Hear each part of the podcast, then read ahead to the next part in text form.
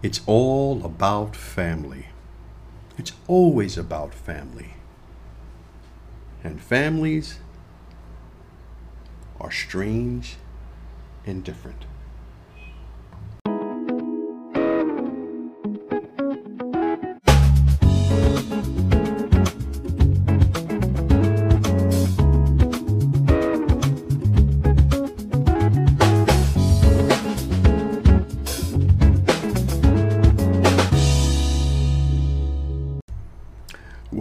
Welcome back, ladies and gentlemen, to the Whitebeard and TK podcast. Matter of fact, this is more the movie review thing, so I should have said, "Welcome back to a two straw, a Coke and two Man, it's been so long. For welcome back to a Coke and two straw movie review. Let me tell you right off the top, there are going to be spoilers. I will mention that again. At any rate, welcome back to the Whitebeard and TK podcast. I am one of your hosts. I am Whitebeard, aka T. Anthony. Please excuse the uh, any background noise from the outside because it's far too hot here in this house. To close the windows and the doors to make sure that you've got the best possible quality that we can afford to record this podcast. So, and let me say it again the best possible um, uh, uh, um, equipment that we can afford to give you this podcast. So if it doesn't sound like the great radio stuff that you see all the time on some polished stuff that has a producer and a thousand people, there's just me and the kid. Me and TK, me and Elizabeth. That's just it. And we have a mic and we're putting this stuff together. But anyway, enough of that because you clicked on here for a particular reason because you want to hear about F9, or should we say the Fast Saga. So I'm going to repeat to you again. And this is your opportunity to turn this off, come back, see the movie, and turn this back on. This is going to carry heavy spoilers. I may even tell you the whole movie. But even in doing that, I'm still telling you it's worth going to see. So you've got spoiler alert twice. As a matter of fact, I'll let you know just before I start saying everything. But let me preface it with this. I've been waiting for this since forever, and it's been a tradition that when it comes out, I head out to the theater, and maybe I'll go before my take my wife or someone else, and I'll go just so I can absorb it all myself, then come back and go see it again with my wife when she was alive, and then I go back another time and see it again, and then I may go back a fourth time. I mean, I forgot which one I actually saw three or four times in the theater. Um, Many of them I said I saw multiple times. I believe I saw Tokyo Drift. That was the only one I saw once. Because I didn't like it because it didn't have all the original people in it. Um, however, I fell in love with it watching it multiple times at home on the disc. It is a um, I have octane in my blood. I inherited that from my dad, so I love fast cars. I love driving fast. I didn't say that. I love fast cars. I love muscle cars. I'm not a great big tuner fan, anything else. I love muscle cars. And so um, I was immediately attracted to this now franchise, but then this movie called Fast and Furious, which came out around the same time as um, Gone in 60 Seconds with Nicolas Cage, which is another great film, which is a remake of the of original movie, but they did so much better. Uh, what else came out around that time? I think Biker Boys came out around that time, or a little bit later, a little bit before. So that was pretty cool. And so when this movie came out, I was like, oh, okay, let me go check this out. And I went to see who's This new crew, and I already seen um, Vin Diesel. I was aware of Vin Diesel out there doing things, but I was really there for the guy who plays Brian, Paul Walker, um, who I'd already seen in other films before this. So I was a Paul Walker fan before this. I was not one of the people who came Johnny Come Lately or or something else like that. Kind of like my wife. Um, when we used to see these movies together, she was the one. She fell uh, into the Paul Walker. You know that that hit her radar later down the line. You know, what really attracted her was the fast cars and action. She was an action junkie, and she also liked um, thrillers. She was into horrors in her in her younger years, but as we got married, um, it was just one horror film that turned her off from ever seeing horror again, um, which was the movie Seven, which was sick.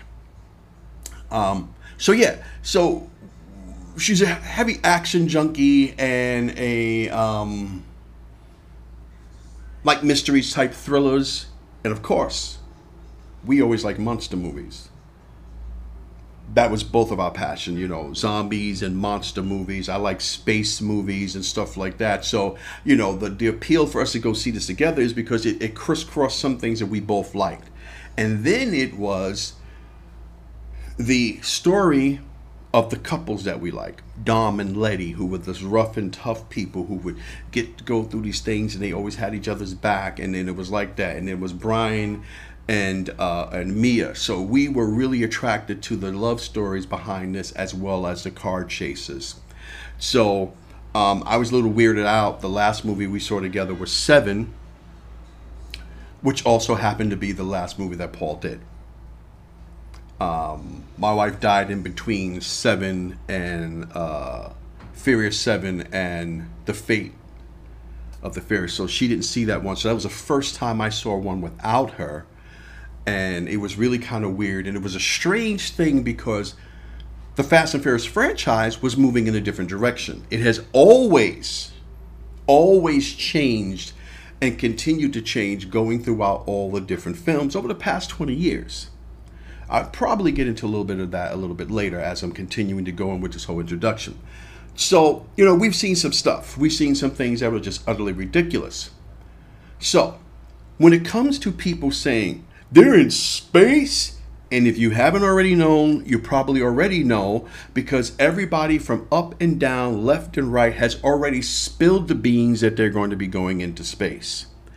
Um, which is, as the joke goes, uh, before Tom Cruise get to space because he wanted to film something in space and do something in space. I mean, he wants to literally get to space and do that. Um, was Tom Cruise is somebody else. But so so the joke is they beat them getting into space.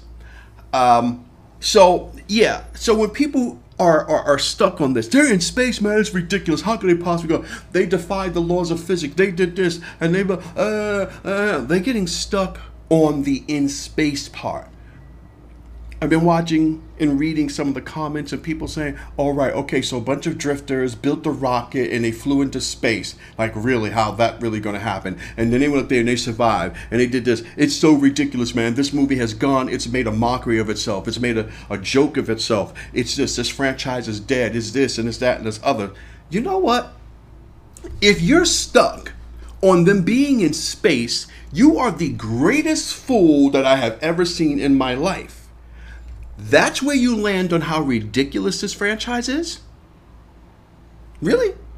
They have poked fun at themselves. I mean, if you're paying attention to the movie, you'll see that Roman's, uh, uh, uh, what's his name's character, Roman, is really echoing some of the, is, is pretty much echoing the voice of the audience who questions like, wait a second, this happened and this happened and this happened? And we're still what? So he's kind of playing, like, I want to say devil's advocate, but he is playing the devil's advocate role as the audience questioning all the ridiculousness of all the stuff that's happened.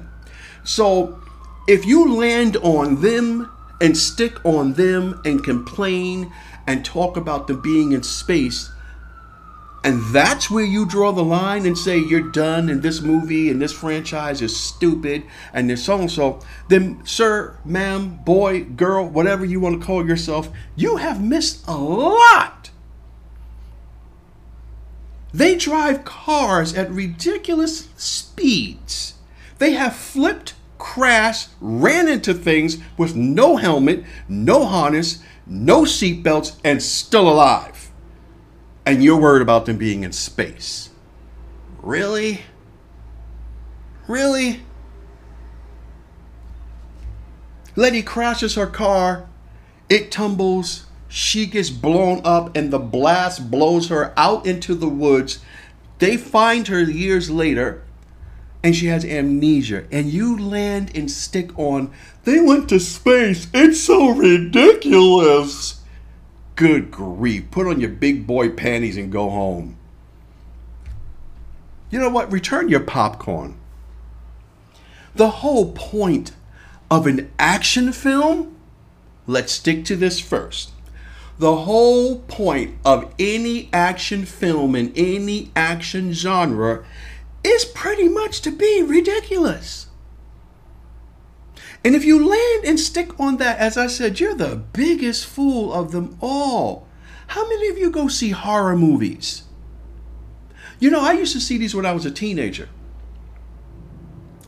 And how many times can you see before they started, you know, doing more, putting more uh, uh, black people in into these films and more other people into these films, and before the the latest the latest edition of horror films that are done by black people with a black cast. How many years have we watched these films and watched the girl run ah, and trip and fall? It's cliche and ridiculous. And you say Fast and Furious in space is ridiculous. And yet every time one of these movies come out, you plop down your money to go and see them. How many times can you see a horror movie and the person walks through a dark house, never turns on the light, call out somebody's name, keep on walking in, don't lock the door, and then he gets snatched up and killed? Now that's ridiculous. Action movies have blown things up that you know would cause some attention. You know is impossible for someone to live. Why mess with this franchise and say just how ridiculous certain things are? Are you unwilling to grow as this movie has, which now become a franchise, as this movie franchise has grown over the 20 years? The most ridiculous part I've always thought about this thing was that why they never let them age within that time period the way there should have been.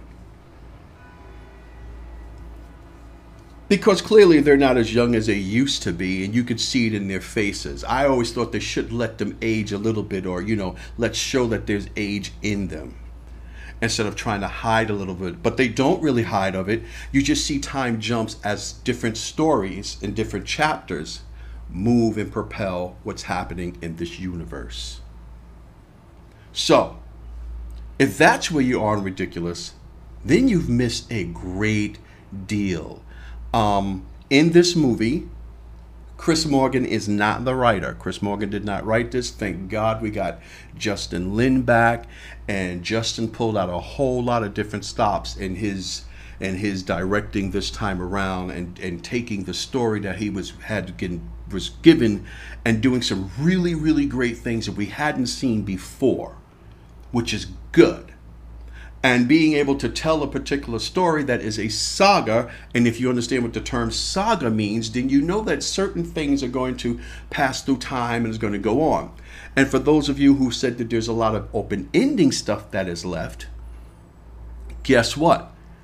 It's supposed to end with a fast 10. So they will have to close all the endings that have been missing. Pay attention, people. I mean, if you're going to ride along with this, then ride along with it and go with it. But if you're not going to go and you just want to go and see because someone tell you something and you didn't particularly like it, then that's fine. But don't say that this is ridiculous and half of a lot of the other things we watch is really realistic. They defied the laws of physics. Have you seen Salt? Have you seen Tomb Raider? Like, really? Now go watch Atomic Blonde. She got a behind kicked and couldn't really take on the bigger guys. But she was skilled in her fighting that she took her lumps and won a lot of fights. I don't go to the movie, I don't go to the cinema for realism. I go for escapism. Having said all of that, 14 minutes in.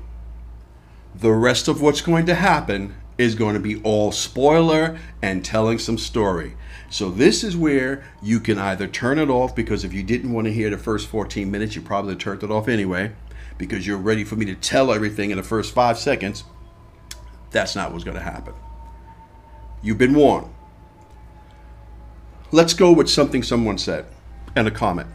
Someone said in the comment that this is ridiculous. How can a drifter now be making rockets and and they're going off into space?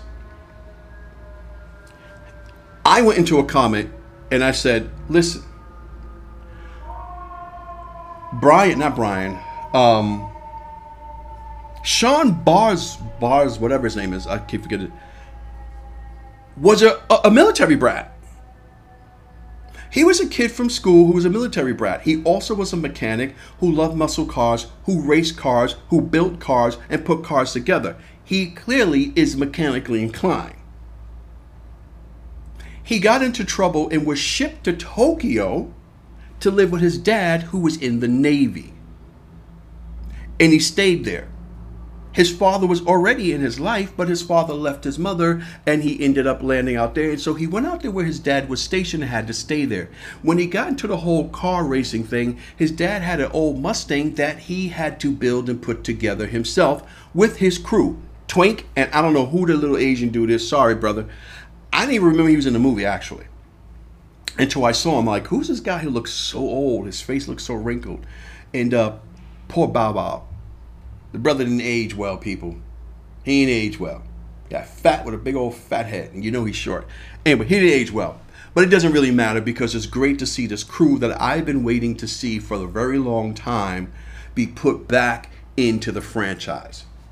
And so I'm glad they finally get an opportunity. They finally get a chance to do this and do their thing, which is great. So here's the thing it is very possible that Sean, like his father, went into the military and used his skills and did whatever it is he's doing because it's said in the movie people like oh he's fine. He says in the movie that he's a pilot. Someone comment well how are they in germany did so and so uh, have you ever met an expat they live overseas and they travel overseas and they usually travel within Europe and, and, all those other areas.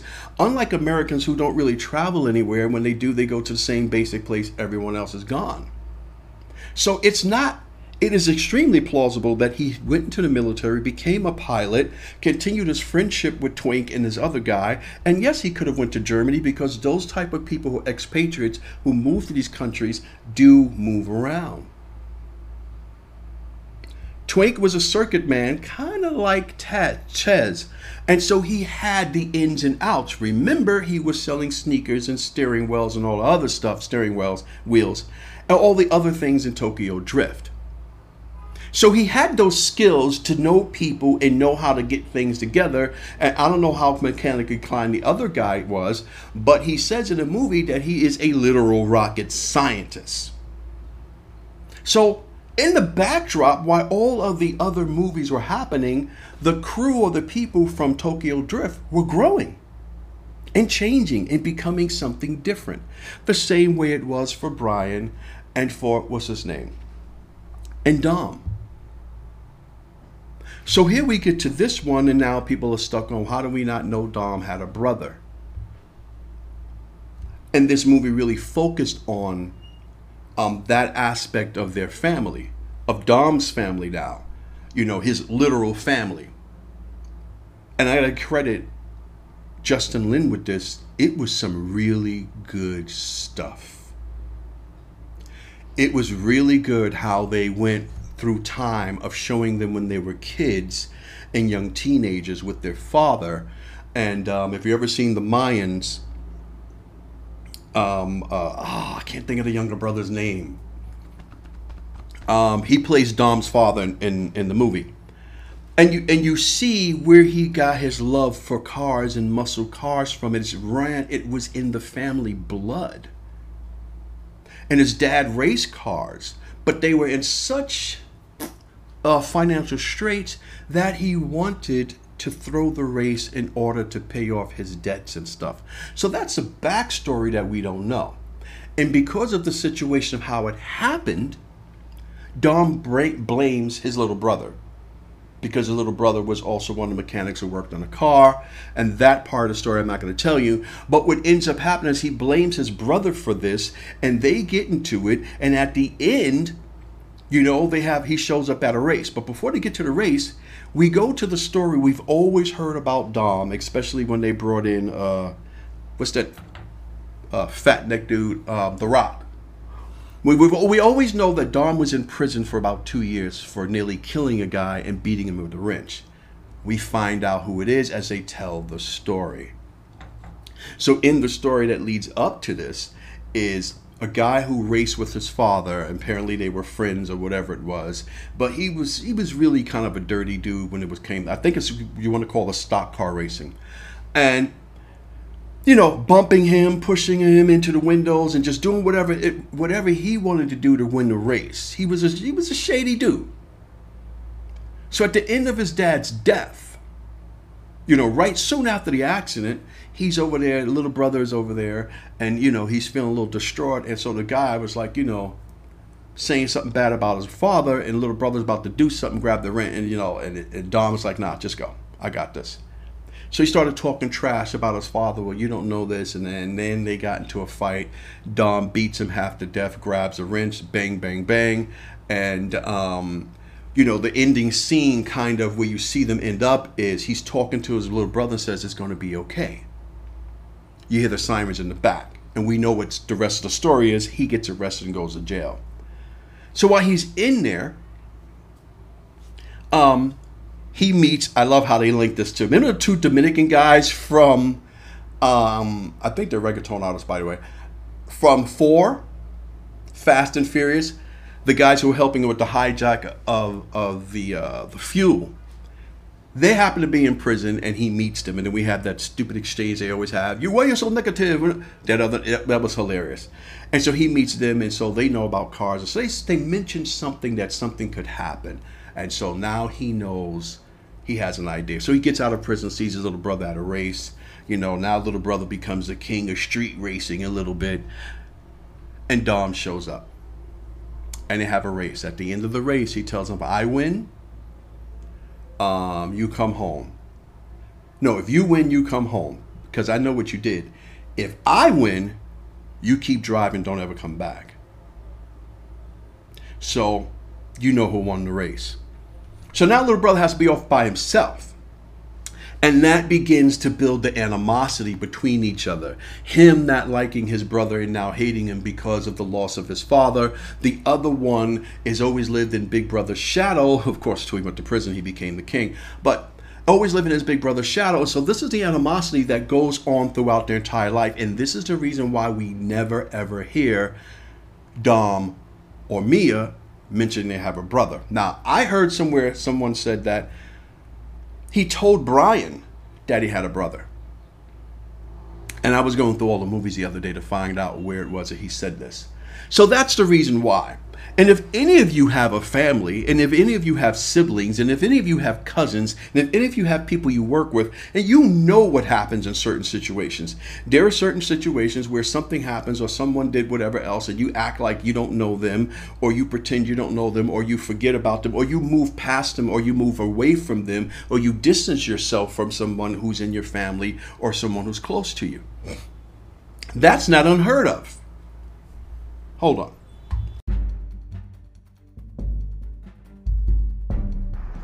Hi, now that I have you here for a few moments, you can reach us at whitebeardandtk at gmail.com. That is whitebeardandtk at gmail.com. We welcome everything and we'd love to hear what you think about the subject of any episode that you're listening to. Also, skip on over, hop, run, jump, whatever you want to do over to YouTube. There you'll find our Friday night adventure videos where we're going to take you with us while we're on the road. Hiking, backpacking, camping, whatever it is, we'd love for you to join us there as well.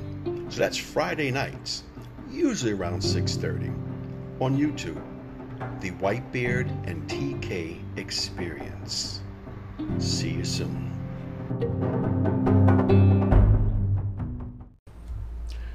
Sweating, started coughing, went to pause the mic, and actually turned it off. So that was a perfect spot to put in the information. So that's not unheard of in families anywhere. So why are the fans or the fake fans who want to talk about, well, all this time you're talking about family, how come we never heard about the brother? Have you met your siblings? No, that's not unheard of that this happens in families and the family dynamics. So he goes on with his life, and while he's going on with his life, here's the backstory of what's going on in the film: is that as he's going on in his life, he spent a lot of time in his life trying to be bigger and better than his big brother. So he hung around town for a little bit before leaving and going to live his life. Then he got wrapped up into some underworld type of stuff and became some military guy, and then got into being pretty much a merc, actually um, became a mercenary. And so, which is funny because you see how their lives sort of parallel what happened. You know, one's a mercenary, the other one is working with a shadow government doing some other stuff. So, um, but with Jacob, Jacob not only becomes a merc, he's also a spy. So he's into the spy world and espionage which is kind of cool because at one point you can hear the music that's being played in the background, and it's sort of like a James Bond spy thriller kind of movie, a music happening as as there are certain scenes happening. I'm like, that's really cool. I'll underlay that with the film. So that's where he's at, which is kind of funny because, like I said, we see Dom and the crew have moved into working for shadow government type of agencies as they have moved on in their years. So this is what's happened to Jacob throughout his life, which makes him the perfect villain. But is he always going to be the villain? I guess we'll find out.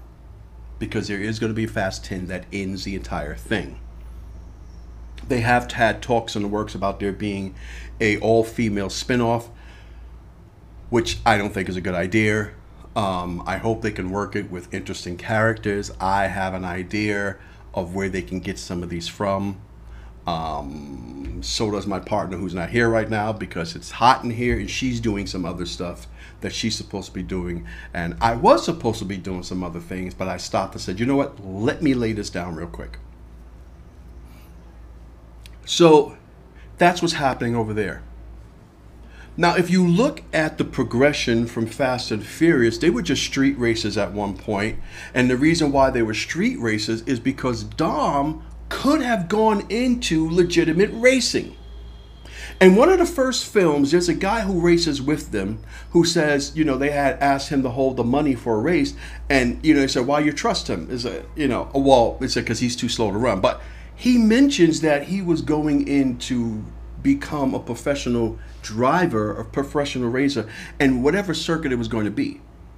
So race wars became that vehicle where you could do something like that and you can have legitimate street racing but on a real track and race wars i begin i believe dom started with a few other people so he could have he could have gone into professional but because of what happened to the guy he nearly beat to death he was banned from the track for life this pushes him to street racing which is how we start picking up this story from Fast and Furious, from the Fast and Furious. It's the first one, Fast and no, it's Fast and Furious.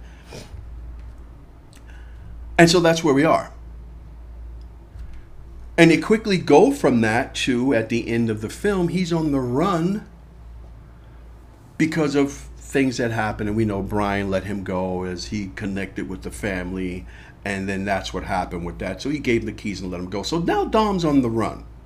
We don't pick him back up into the fourth movie because we know when we get to Too Fast, Too Furious, that's just Brian by himself who's on a run because he messed up and let a criminal go.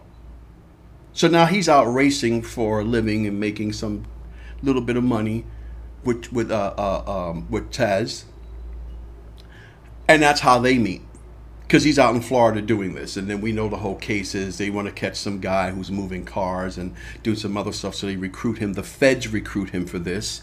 And then he goes and get out one of his friends, which is uh, that he wanted to help, which is Roman. And him and Roman go back as little kids. But Roman gets put in jail and a little mad at his friend because Brian had just became a cop maybe a month or two before and he didn't warn him when he got arrested for whatever he did. We go to Tokyo Drift because that was the next movie, but when they start putting together, that's not the line of where it is. So we go to Tokyo Drift and we, we meet some new characters and we meet Han.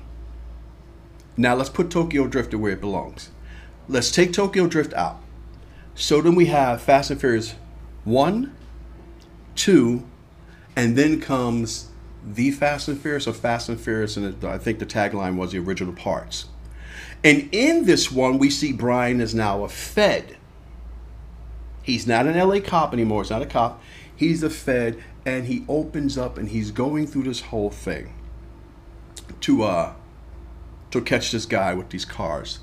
And the reason is because Letty is dead. Letty's death brings Vin back, who's been on the run since that first movie, and I believe Mia's a nurse, right? And so he comes back, and we all know the big reveal is that, um, you know, she did that to bring him back, and she was working with Brian to get him back. After that, you know, they sort of make up and they become friends. Dom decides he didn't want to run, so he goes to jail. They break him out of jail, and so now they're all on the run and become fugitives. That's how we get into five. And then that gets introduced Muscle Neck. He comes in as he's chasing these fugitive around whatever world they go into by this particular point, you could see how things are moving because the whole point of five and on was that they were moving it more from car movie to um, the action genre and getting into action. So that's why you had all the bullets flying, which looked like it was from a Call of Duty movie, by the way. That whole movie reminded me of Call of Duty. So that's when they tried to. That's when they were moving into into uh, action film instead of just racing as well as the characters changed. It's been some years. They've been on a run. Brian's been on a run. It's been some years. So when they want to get some help to do a new heist that could set them up for life, both people call friends from the past. Now we moved them forward. Tej had always been one of those people that knew some people and was a tech head. So we start to see more of his skills when we get to five and six and then seven as it develops and go more and more and more. Brian thinks like a cop all the time, and if you look at it, he's the only one that really knows how to work a gun outside of Dom, who probably has shot people or shot at people. And so we start to see how things work. Roman has always just been who Roman is. You can get him to drive, he's got a loud mouth. And the characters continue to change. They get into more tech, they get more money, they get more things. They start helping out the government, which can cover all the stuff. So by the time we get to eight, Dom now now's turned into a bad guy because of Cypher. And Cypher, if I remember correctly, has a three story arc. So we're talking eight, nine, and 10. Because I'm waiting for her to die. I, I, I'm waiting for her to have a horrific death. So from 8, 9, and 10, this is Cypher's movies. And so the people say, oh, how can they do this? If you are paying attention, years have gone and they have changed and they have grown and they have access to a lot of different things. So by the time F9 shows up, we shouldn't still be talking about this is ridiculous. We've already seen it. We've seen Letty fly through the air, Dom catches her and land on top of a car, no blood, no nothing, and they walked away. That's kind of cool. That's the whole point of a movie. To make you go, oh, that's so cool. So we get to nine, and now we meet up with the people from Tokyo Drift. Oh, so this is what you guys have been working on. So you become a pilot. You're an actual rocket scientist. Oh, and so they mesh that together. Clearly, there's some uh, what do you want to call it? Elon Musk wannabes creating these jet engines and doing these other stuff and testing them out. And so the first real big test is when we see in the movie they need to go to space. And there's a reason for this. A satellite needs to be fixed or stopped. There were some people on the ground. There were some people who need to take care of the air. It's like, how are we going to get this?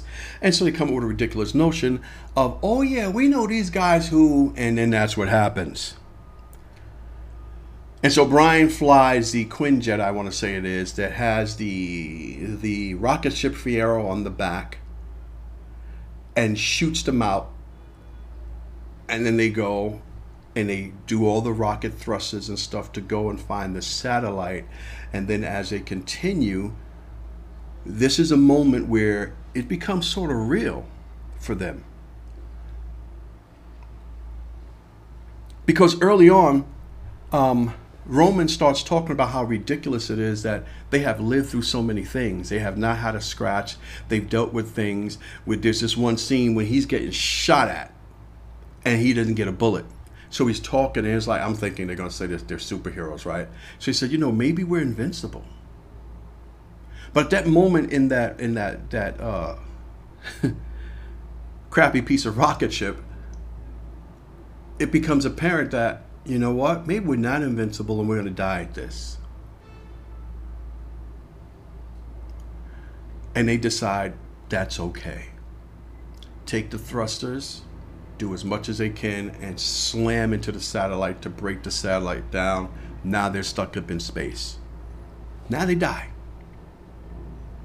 Meanwhile, on the ground, we've got all kind of magnet juice. I mean, magnet magnet goodies happening with these massive, powerful magnets and um, they're using it. And for the, all those people said they trashed the city and they did all this other stuff.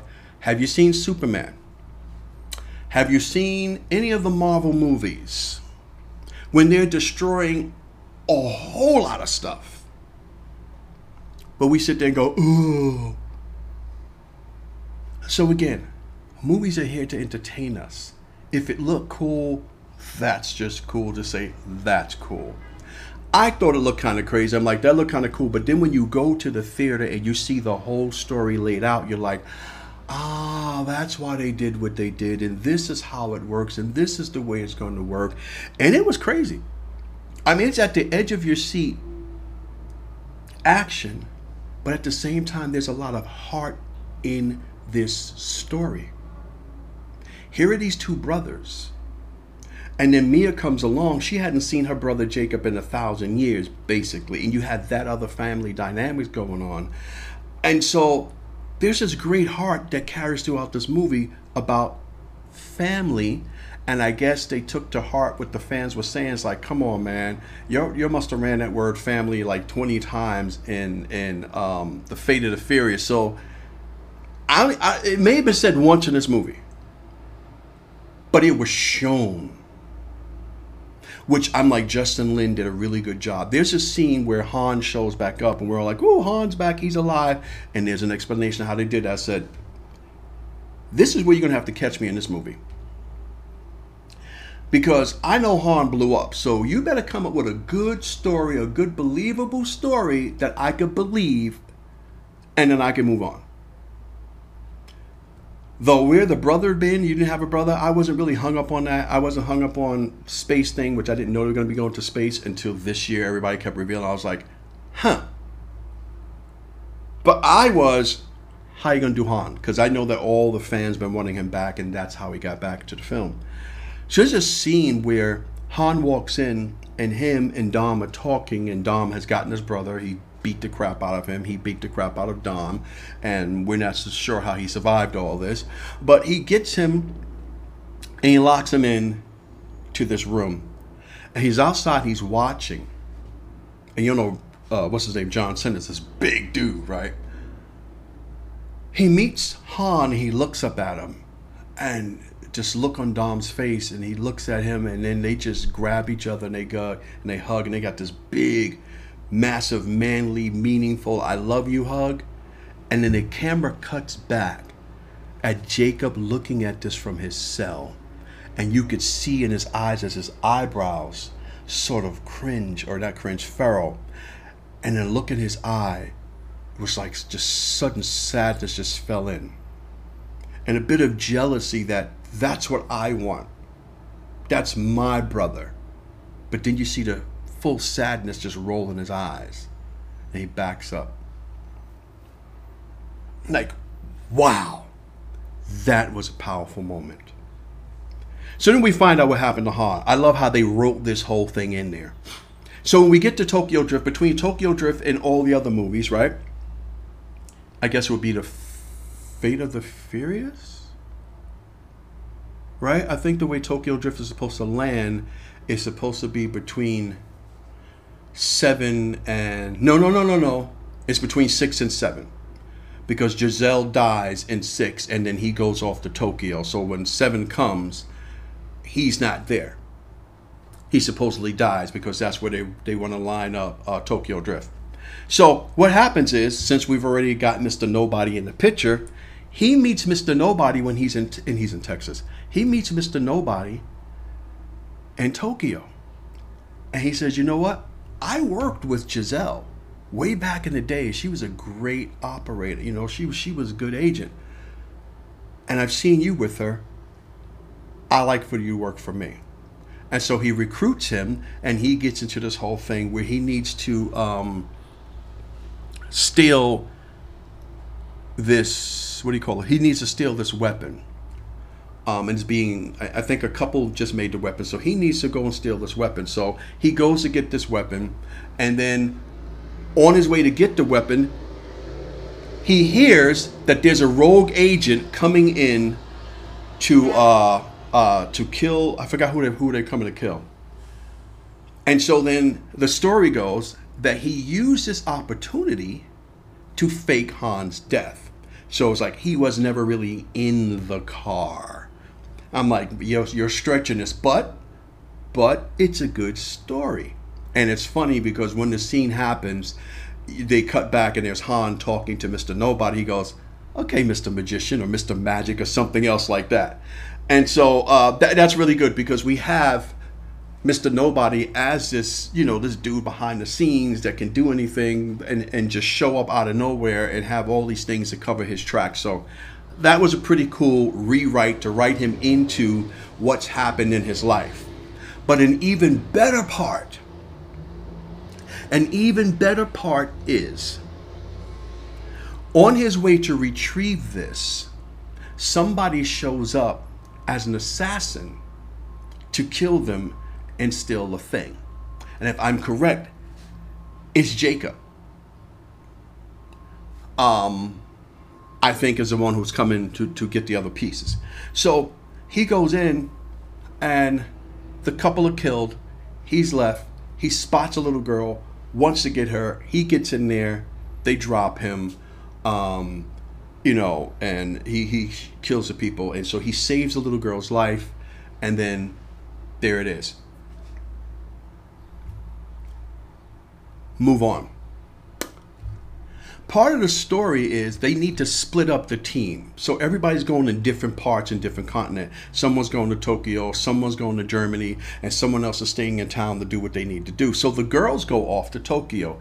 Mia and um shoot, forget her name. They go to Tokyo and they find something, they find evidence that goes, ah, that's probably where Han is. Maybe he said to places like Mexico. So they go into this apartment and immediately start getting their behind kicked by some young Asian girl who was good. She was whipping some tail. And I was like, oh, oh, oh, that's good. Oh, man, ow, that looked like that hurt. Oh, yeah, that's good. Oh, ow, man, kicked the bone out the back. It was one of them kind of scenes. And the bone in the back, yeah, that kind of happened. And so you, you see this happening. And so someone's coming in to kill her, I think it is. So all three of them now are fighting these other people. and and so you know, so then they figured out, okay, well, we're not here to kill each other, and so they do all this other stuff. And then when they head outside, um, Letty takes some dude. She rides him like a horse out the window.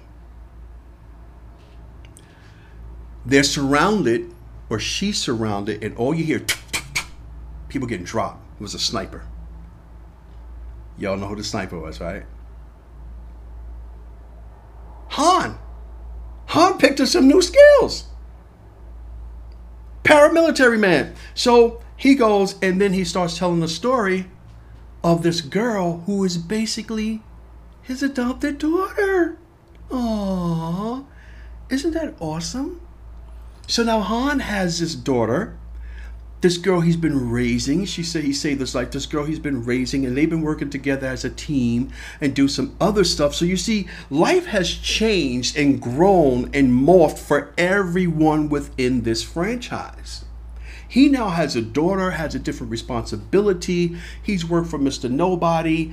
Um, the girls, Letty and and and uh, Mia, were saying how, you know, they kind of miss this world, this excitement I'll go back to the beginning of the movie in a second. So then you have that whole element, and then when he comes back, and he runs into Dom at, at their, as he said, cool hideout, and he goes into there. That's when they get that big hug. Jacob sees this.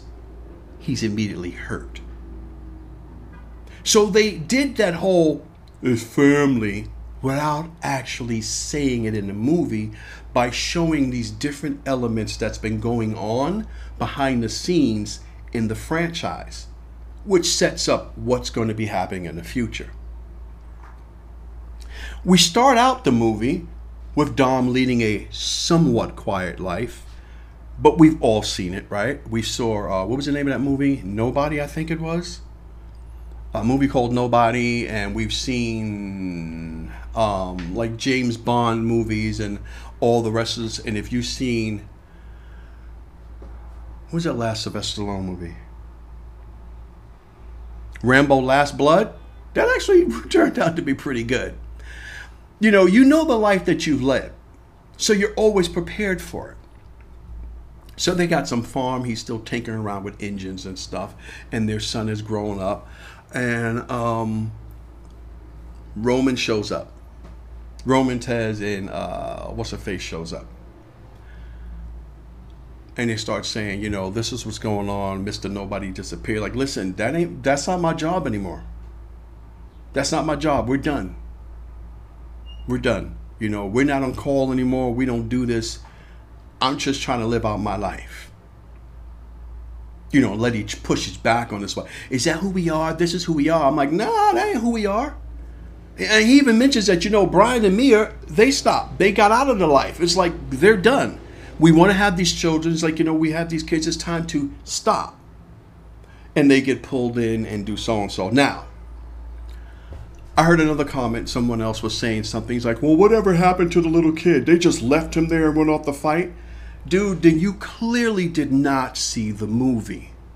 Because right from the beginning, before they leave, you hear that little Brian is going to be staying with Brian because Mia left too. So Mia left her kid. She left Brian with little Brian, and it's her going on the plane with everybody else. So this is where you get stupidness with people who could be a fan or not a fan or critique things without actually paying attention.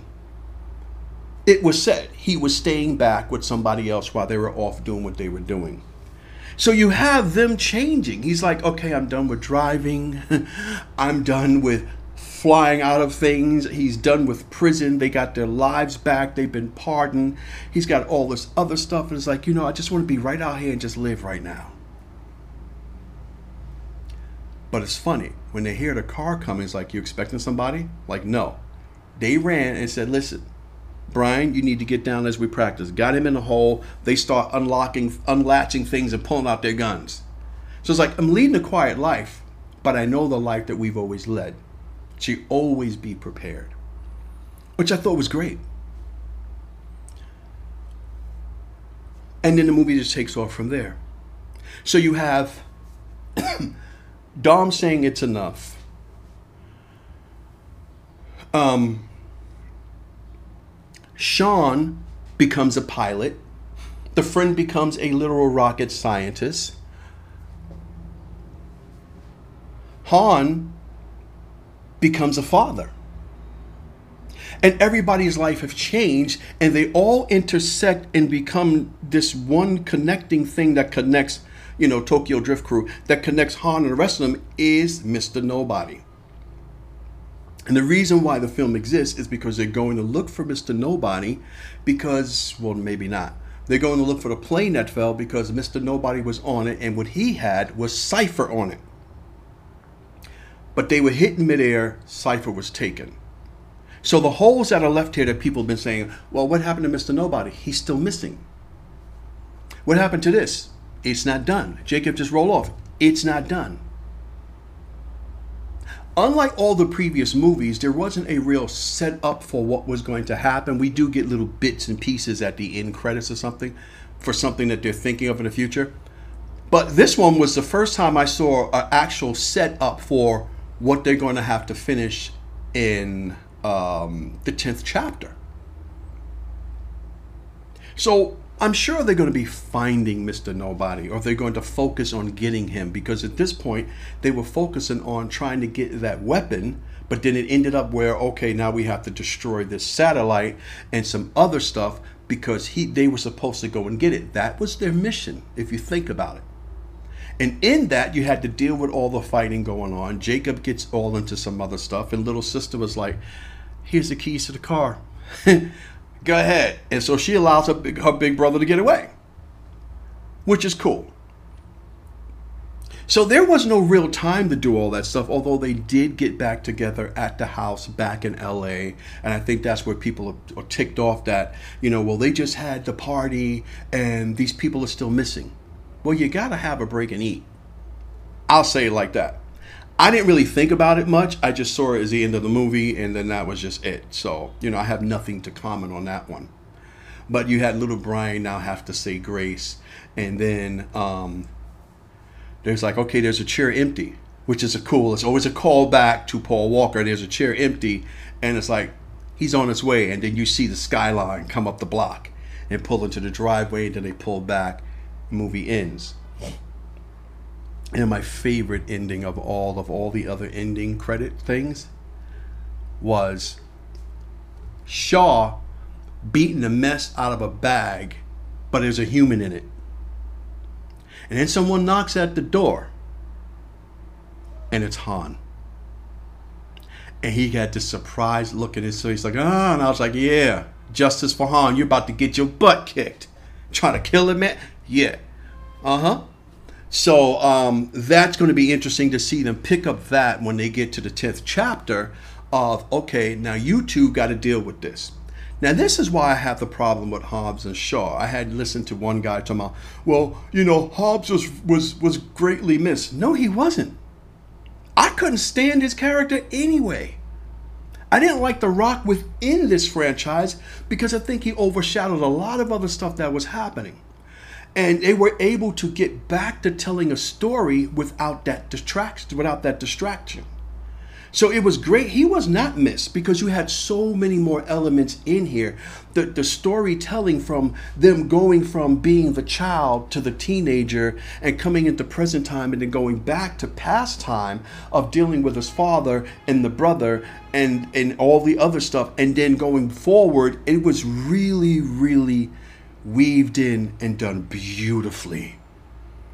As if this wasn't an action film, it was a different sort of like a, a, a drama. It was really done well. I think Justin did absolutely great. And so, um, I forgot what I was going to say. So you had so Hobbs and Shaw was a detractor. It took away from it because you jumped into, you know, people want to say that this is ridiculous. Hobbs and Shaw was insane. Superman sort of suits and and all this other stuff, and it just like, what are you doing? Well, when you see Fast Nine, it sort of makes sense that a different sort of world exists out there that has all this tech, that is about the spycraft, that is about espionage, that is about all the other stuff. So when the studio decided to do that movie first, it sort of jumped the gun, and I was a little afraid. Like, am I really going to want to see this movie? Because when you talk about a spin-off, you're already spent off on some other elements that haven't even existed yet within the franchise. But now we can kind of see it after seeing how this goes and how it ends, how that world now will be spent off and how it can exist. And Dwayne the Rock Johnson can have all that. Um, Hobbs Shaw was okay, but it wasn't great. One of the first of all those movies that I have never seen more than once. That ought to tell you something. So the person, oh, it was greatly missed. No, he wasn't. Not at all, because there were so many things happening in this film. So if you haven't seen it yet, go and see it. Doesn't matter what I say. Um, I told you there was going to spoilers in here, along with all of my other commentary. So if you are ticked off that I told the whole thing, well, I told you it was going to happen. So you can always come back. But you know, see it. Tell me what you think. What you thought. So yeah, so we we have that. Um, all those different elements. I'm thinking if I'm missing anything that was in it that was um, pretty cool or that was surprising. The action is insane. Um, the people who were talking about them going to space, like really, I'm sitting here thinking they took a car off a cliff, grabbed onto a bridge cable, swung all the way across like Tarzan, flipped on the other side, or should I say, crashed into a wall, bounced over, flipped over, landed on the other side, and sat there and let he goes, which is just funny. This is how this is where where they start poking fun at themselves and go, well, that was new. And the entire thing, there's not one seatbelt or helmet on. So yeah, ridiculous at times, fun awesome. Was it a great ride? Absolutely. Were there some surprises? Yes. Was the story being told a surprise? Absolutely. Was it put in together? You bet. It was a great package. So it was money well spent. I don't know if I'm going to go back into a theater to see it again um, because that costs way too much. But those are one of those movies that I wanted to see, as I said, about um, as we talked about uh, um, a Quiet Place. So next up will have to be Black Widow. So when I'm going to see that, I haven't a clue. I really don't. I don't know if I just want to stay home and watch it on Disney or actually go into the theater, which I like to watch certain things on a massive screen. On a massive screen. And this film is nearly three hours. But you don't feel the three hours at all. Maybe I was hopped up on popcorn grease and soda. Diet soda. Not a lot, but I had some. And some goobers. But yeah. So that is it for this so called pseudo movie review commentary on um this chapter of Fast and Furious, and I cannot wait to see what they're going to do in the next one. And I hear that is going to be shot back to back because the studio has decided that they want it split into two parts instead of one part. So you're going to end up being um, Fast 10, whatever the title is going to be, is going to be part A and B. And so I heard, let's say Dominic Toretto Vin Diesel saying um, that you know it could work, or but it hasn't been done with them before, but it has been done in other movies, like uh, Hunger Games, which by the way I didn't appreciate that and didn't like it. So I don't know if it's going to come out back to back that same year, which should make sense that it would come out that same year. But I didn't. But I did hear that you know Justin intends to do it straight through, like film the whole thing before they split it up and then put it out there. So that ought to be interesting. We know that that happened with um, what's the movie with Neo? Uh, the Matrix, which was interesting. The second part of the Matrix was shot all at once, and they split it in half to be the Matrix uh, two and three. So there's been done that way. And for those who like to say a lot of different things about this franchise, here's something interesting that people don't really think about. This is not a superhero film. It's not a remake of some book. It's not a reimagining of something else. This is something that is original. There's not a lot of that in Hollywood. And there's not a lot of it that could have lasted for 20 years and have you know the fans keep coming back and interested in it and still loving it still laughing at it still laughing with it and still enjoying it. It's something original. I am sick of seeing marvel movies. I am sick of superheroes. I am sick of seeing a remake of something else. I love something that's original. I love something that's going to take me deeper into entertainment and make me disappear for two hours. And a, a quiet place? Shockingly brilliant was one of those things when I first saw it. I'm like, I, I want to see it again. And then they, I didn't know the second one was coming out. When the second one came out, I'm like, is it going to be as good? And we see it, I'm like, oh, snap. The jump scares are done differently than you will see in any other horror and, and thriller because there is no music to set it up to make you jump. You're just watching and then to have him do it from the from the point of view of the daughter who's actually deaf in real life so that we don't hear anything when she's seeing something from her viewpoint is an excellent vehicle to be in a movie. And this is beautiful to see original stories to see original tales being told in cinema other than all the other things. When get out came out it was like, okay, we got a straight up all black cast, black horror film. And it had his whatever undertones were going under it, and then it had some other things. It was uniquely done. It was a uniquely told story. And then we had all of the cheesy knockoffs that came after it. You know what I mean? So I love original stuff.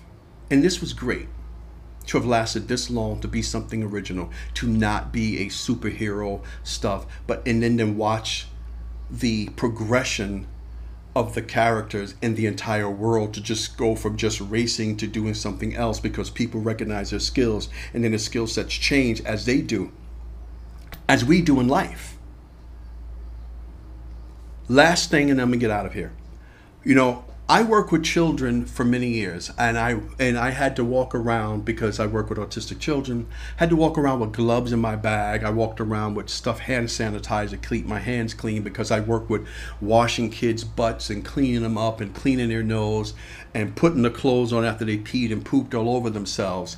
And I worked at a camp, and I drove a bus, so I ended up having a pocket knife and a, a, a multi tool now that started going into my bag. And then I had wipes inside my bag so I can clean my hands from driving the bus all day long. And I started carrying water with me when I started working and then working out during the summer because it's really hard to find water. So I carried a canteen with me, always having water on hand. Then I had band aids because I would get cut. So with each job and each thing, my life changed and I picked up a different skill to put in my toolbox. Now that I've been hiking and camping, even the equipment over the past four years have changed. This year, it's been about five years. No, five years since my wife died. So four years since we first started camping. And this is the first year in four years that we took some money out and we're revamping our entire system. And for hiking, we had to sw- swap out things after two years of hiking to get better, lighter bags to do harder, longer trails the way we eat and what we take has changed. The first aid kits have changed. You know, we've been driving without a first aid kit, and my daughter got hurt a few weeks ago, and we didn't have anything inside the car. And I realized, oh my God, we need this. We took a trip to Tennessee without it. And if anything had happened, we'd have been in trouble to take a long distance ride like that and not have. So, you know, we went into getting a first aid kit, and just this morning before we did this, we were looking at a few. Uh, a, free training course I got with it, which is how to work chest seals and all these other things. So now there's going to have to be classes to take in doing this because as we move from just hiking into backpacking and from camping at campgrounds to doing more um, what do you call that camping? More dispersed camping or more backcountry camping. Now you need to learn some other skills to take care of yourself. In case trouble happens, in case this other thing happens. And so, you know, we're learning different things and we grow. And for the naysayers of this franchise, they lose sight at the fact that these characters have grown. They have changed. Their life circumstances have changed, much like we do in real life. And I can appreciate that. It's a silly thing, it's, it's a fun thing, it's an action film. That's great. But for a person who loves movies and the cinema, I can also look at some of the ridiculous things and then appreciate all of the other nuances that go into this.